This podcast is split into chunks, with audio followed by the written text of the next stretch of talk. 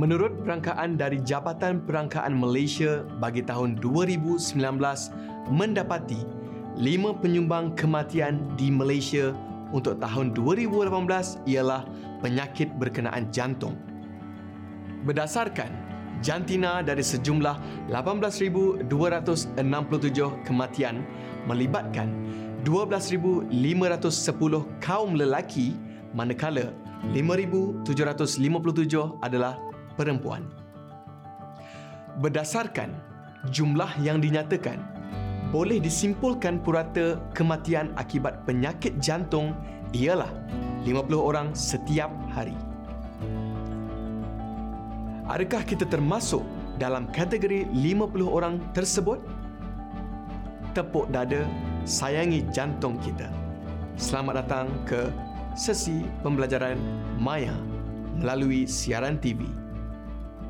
Saya, Iwal, akan bersama-sama pelajar-pelajar pada hari ini dalam siri pembelajaran subjek sains sukan tingkatan 6. Pada siri kali ini, saya akan membawakan pelajar-pelajar untuk mempelajari unit 6 iaitu anatomi dan fisiologi dengan tajuk sistem kardiovaskular.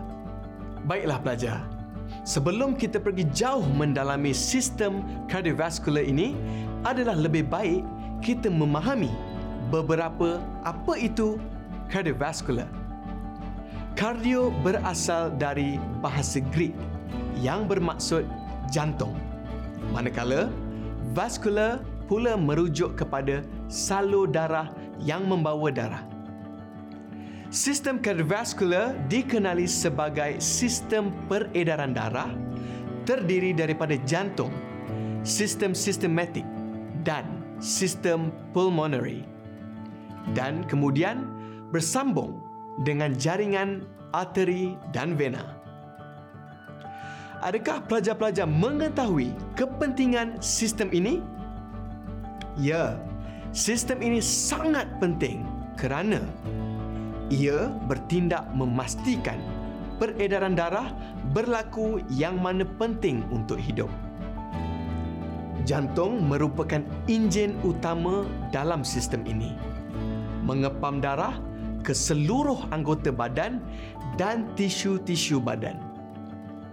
Pada keadaan ini, darah membekalkan badan dengan gas oksigen, nutrien dan sebarang bahan yang penting. Dan kemudian menyingkirkan bahan akhir hasil metabolisme dan juga gas karbon dioksida.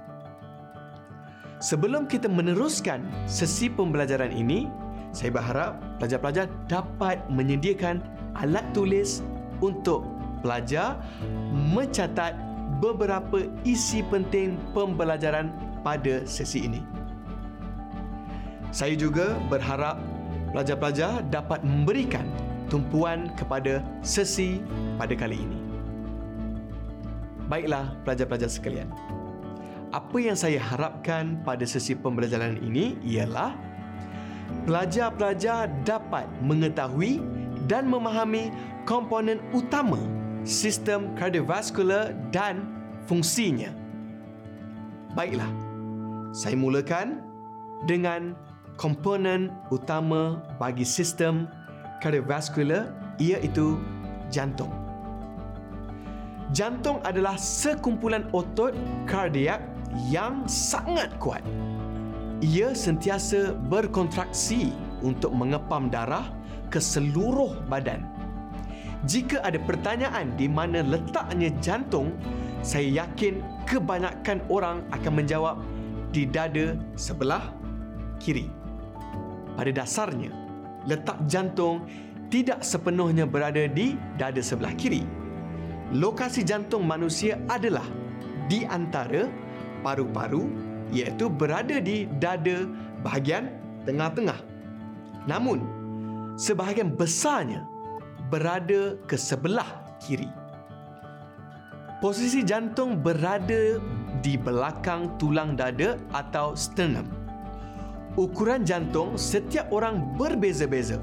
Tapi secara umumnya, ukurannya lebih kurang sebesar kepalan tangan seseorang atau sedikit lebih besar. Jadi, jika ingin mengetahui ukuran jantung anda, cubalah untuk mengepalkan tangan dan anda akan dapat ukuran besar jantung anda.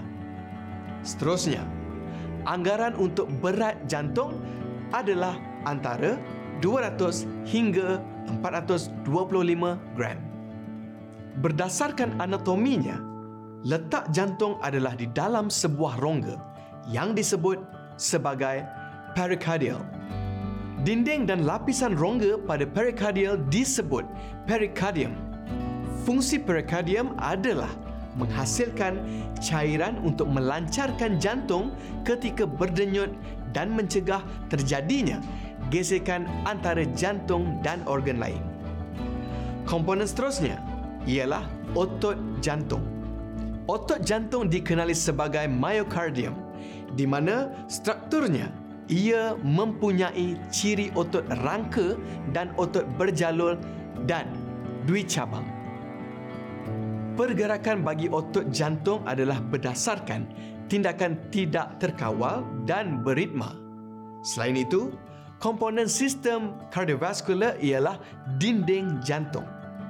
Dinding jantung terdiri daripada tiga lapisan. Epikardium iaitu lapisan luaran, myokardium iaitu lapisan tengah dan endokardium iaitu lapisan dalam. Satu, lapisan pertama iaitu epikardium. Epikardium adalah lapisan luar dinding jantung. Epikardium berfungsi untuk melindungi lapisan jantung bahagian dalam dan juga membantu dalam produksi cairan perikardial. Cairan ini mengisi rongga perikardial dan membantu mengurangi geseran antara selaput perikardial. Di dalam lapisan jantung ini juga terdapat pembuluh darah koroner yang menghantar darah ke dinding jantung. Dua, lapisan kedua iaitu myocardium. Myocardium adalah lapisan tengah dinding jantung. Myocardium bertanggungjawab untuk menghasilkan daya yang diperlukan untuk mengepam darah beroksigen dari jantung ke seluruh tubuh. Kontraksi otot jantung dikawal oleh saraf periferi. Tiga, dan lapisan yang terakhir ialah endokardium. Endokardium adalah lapisan tipis dalam dinding jantung. Ia berfungsi untuk mengatur kontraksi jantung, membantu perkembangan jantung dan dapat mengatur komposisi darah dalam tisu jantung. Bahagian yang terakhir ialah ruang-ruang jantung seperti atrium kiri, atrium kanan, ventricle kiri dan ventricle kanan. Atrium kiri ialah ruang jantung yang mempunyai dinding otot yang nipis. Ia dipisahkan antara atrium kanan dan kiri oleh septum interarterial. Fungsi atrium kiri adalah untuk menerima darah yang kaya dengan oksigen dari paru-paru. Atrium kanan pula merupakan ruang penerima darah kurang oksigen dari seluruh badan. Ventricle kiri pula bertindak sebagai penerima darah dari atrium kiri yang kaya dengan oksigen. Selepas itu, ia akan mengepam darah kaya oksigen untuk dihantar ke seluruh tubuh badan. Ventricle kanan pula bertindak sebagai pengepam darah kurang oksigen ke paru-paru. Darah kurang oksigen ini diterima dari atrium kanan.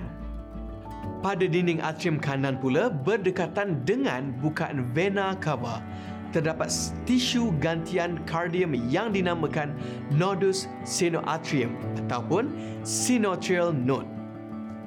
Nodus ini juga disebut sebagai perentak jantung ataupun pacemaker. Di antara atrium kanan dan ventricle kanan terdapat gantian sel kardium yang dipanggil nodus atrioventricle ataupun atrioventricle node. pada dinding dalam ventricle terdapat gantian yang khusus untuk menghantar impuls saraf dan dikenali sebagai gantian Purkinje ataupun Purkinje fibers. Nodus sinoatrium menjana impuls saraf yang menyebabkan otot kardium mengecut secara spontan untuk memulakan denyutan jantung.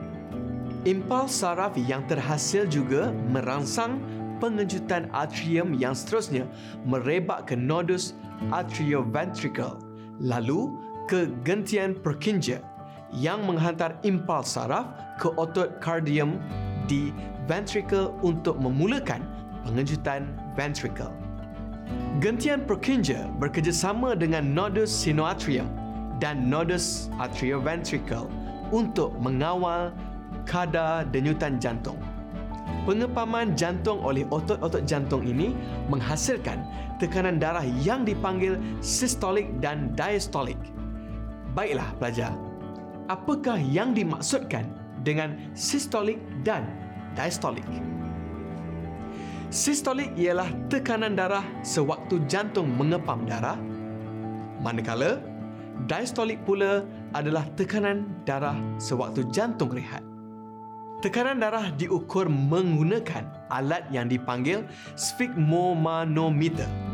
Sphygmomanometer juga dikenali sebagai meter tekanan darah, pemantau tekanan darah atau tolok tekanan darah ialah suatu alat yang digunakan untuk mengukur tekanan darah. Tekanan darah merujuk kepada tekanan yang dikenakan oleh darah pada pembuluh arteri darah ketika darah dipam oleh jantung ke seluruh anggota tubuh badan manusia. Tekanan darah dibuat dengan mengambil dua ukuran dan biasanya diukur seperti berikut. 120, 80 mmHg. Nombor atas 120 menunjukkan tekanan ke atas pembuluh arteri akibat denyutan jantung. Ia dipanggil tekanan sistolik. Manakala nombor bawah 80 menunjukkan tekanan semasa jantung berehat di antara pengepaman. Ia dipanggil tekanan diastolik. Jadi, bila masa terbaik untuk ukur tekanan darah ya? Masa yang paling baik untuk mengukur tekanan darah adalah semasa anda rehat dalam keadaan duduk ataupun baring. Sekiranya tekanan darah didapati sentiasa lebih tinggi dari kadar biasa secara berlarutan seseorang itu dikatakan mengalami masalah darah tinggi pesakit darah tinggi mesti sekurang-kurangnya mempunyai tiga bacaan tekanan darah yang melebihi 140 90 mmHg semasa berehat. Baiklah, saya teruskan dengan penerangan tentang injap-injap jantung.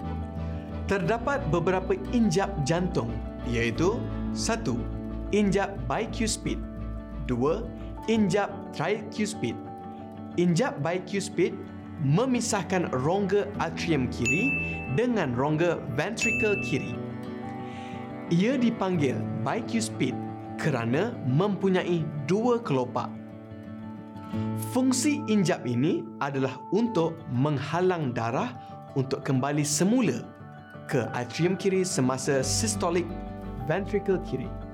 Manakala injap tricuspid terletak di bahagian kanan rongga jantung. Ia memisahkan antara atrium kanan dengan ventricle kanan. Ia dipanggil tricuspid kerana mempunyai tiga kelopak. Fungsi injap ini adalah untuk menghalang darah kembali semula ke atrium kanan semasa systolic ventricle kanan seterusnya salur darah. Salur darah terbahagi kepada tiga iaitu arteri, vena dan capillary. Jom kita tengok apa perbezaannya. Tahukah pelajar-pelajar dari mana datangnya perkataan arteri? Perkataan arteri bermaksud pipe angina dalam bahasa Greek. Orang Greek kuno percaya arteri menyalurkan udara dari paru-paru ke semua bahagian badan. Arteri juga ialah salur darah yang berfungsi membawa darah kaya oksigen kecuali arteri pulmonary. Dari segi struktur arteri mempunyai lumen ataupun diameter yang kecil, berdinding tebal dan kenyal untuk menampung tekanan darah yang tinggi semasa dipam keluar dari jantung.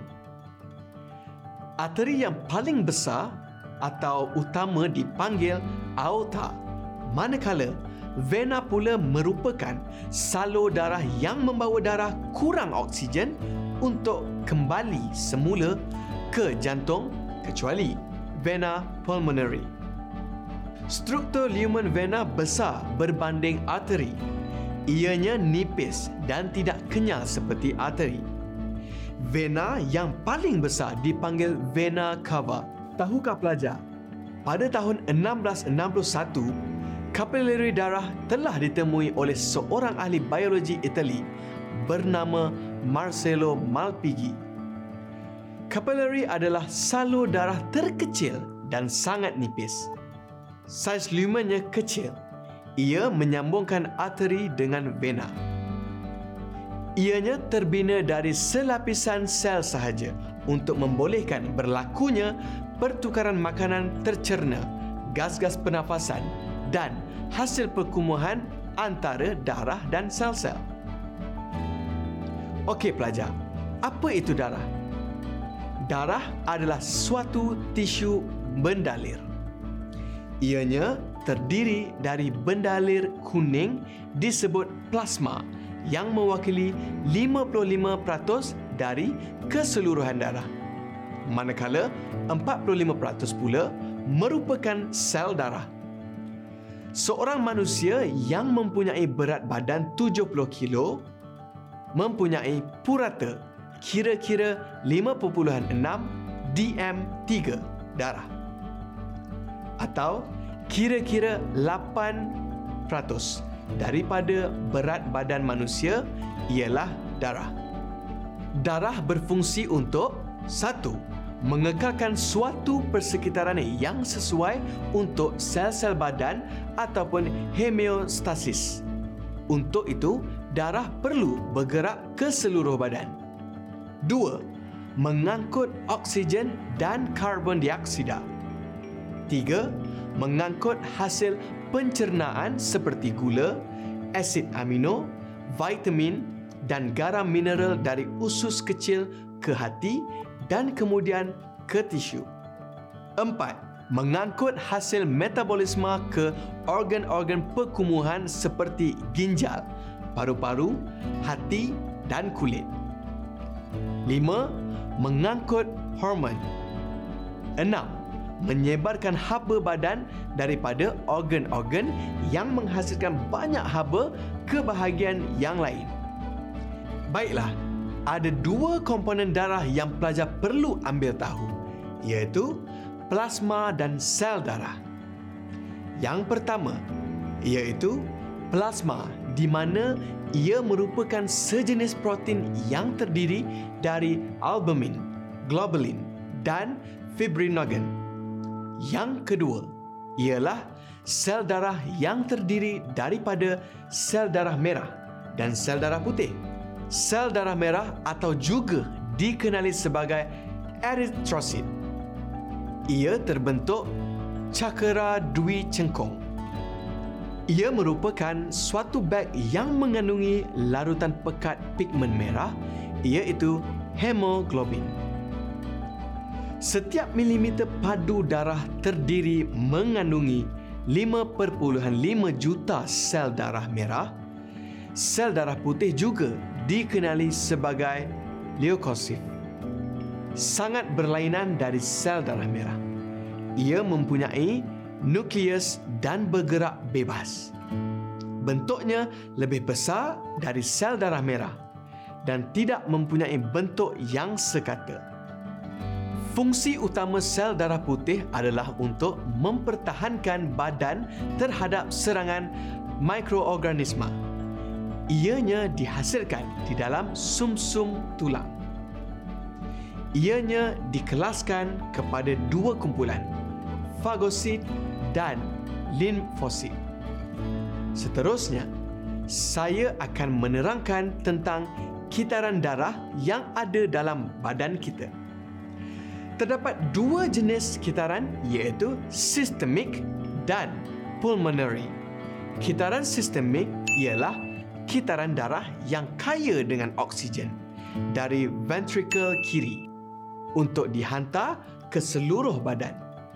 Kemudian kembali semula ke jantung melalui vena dengan membawa darah nyah oksigen. Kitaran pulmonary pula ialah kitaran darah yang kurang oksigen dari ventricle kanan ke paru-paru untuk pertukaran gas-gas pernafasan. Seterusnya, kembali semula ke jantung dengan keadaan darah yang kaya dengan oksigen ke atrium kiri. Seterusnya, berkenaan isi padu strok dan keluaran jantung.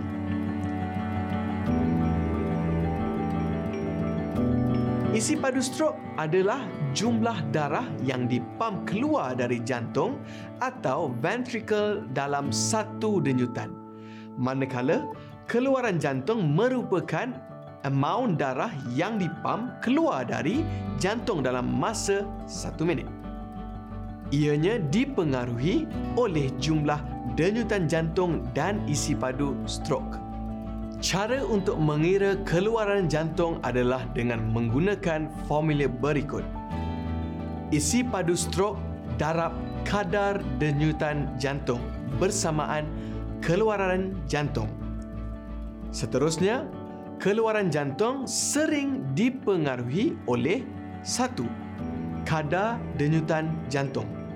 Dua, isi padu strok. Ketiga, kedudukan badan. Keluaran jantung penting untuk kita mengukur keupayaan jantung bekerja bagi setiap individu. Baiklah pelajar, kita sudah hampir menerokai semua kandungan dalam sistem kardiovaskular ini. Mari kita uji minda kita mengenai pembelajaran kita hari ini. Soalan yang pertama, Namakan tiga komponen sistem kardiovaskular. Ya, jawapannya ialah jantung, darah dan salur darah. Soalan yang kedua, di manakah letaknya jantung kita? Ya, jawapannya ialah di bahagian rongga torak. Di belakang sternum dan bahagian apexnya terletak pada tulang rusuk kelima kita. Namakan bahagian jantung yang mengepam darah ke seluruh badan.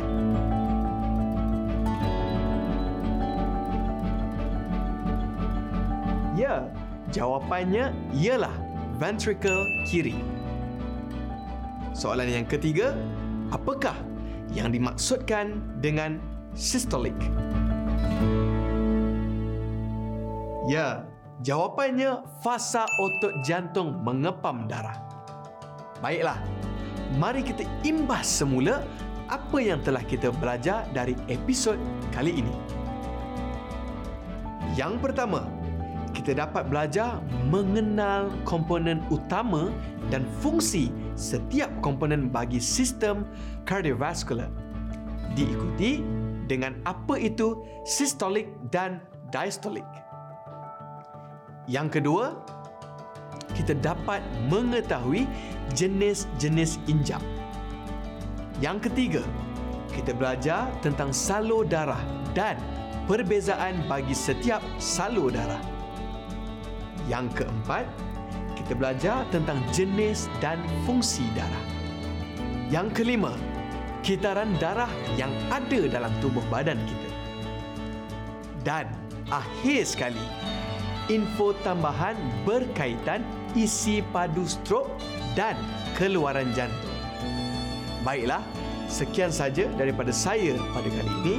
Saya harap episod kali ini dapat memberikan pelajar-pelajar ilmu yang bermanfaat supaya dapat dipahami dan diaplikasikan dalam kehidupan seharian kerana sistem kardiovaskular merupakan sistem yang sangat penting bagi manusia dan membawa banyak manfaat jika pelajar dapat memahaminya. Semoga kita berjumpa lagi pada episod akan datang. Terima kasih.